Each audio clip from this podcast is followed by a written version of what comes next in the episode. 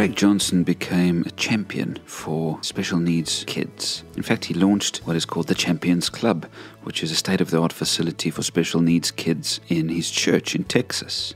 And he also created a Champions curriculum for special needs families to raise their kids in godly truth. And he had to realize that all of this purpose came from what seemed to be a storm.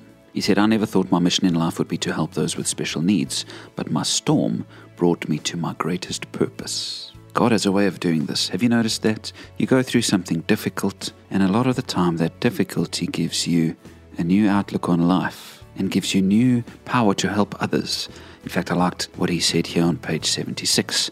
I found that when I'm going through a storm, the best thing I can do is to be good to someone else. It takes my mind off my difficulties and it brings understanding that the storm was not meant to destroy me, it was meant to take me higher. Then he says, if we stand on God's shoulders, even in the midst of our storms, we begin to see life from a different vantage point. Our problems don't look so overwhelming anymore.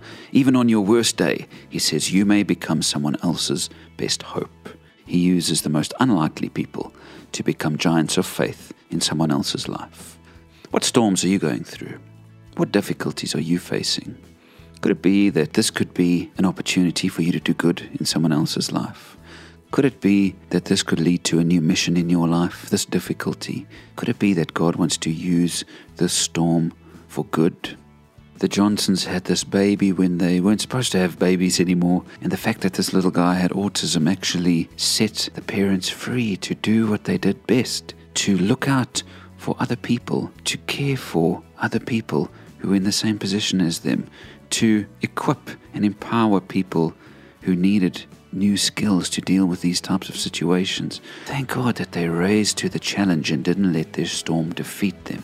And so may it be so for you that whatever storm you're going through, instead of letting it defeat you, that you rise up, look for God's purpose in it, and use it to bring about good in the world.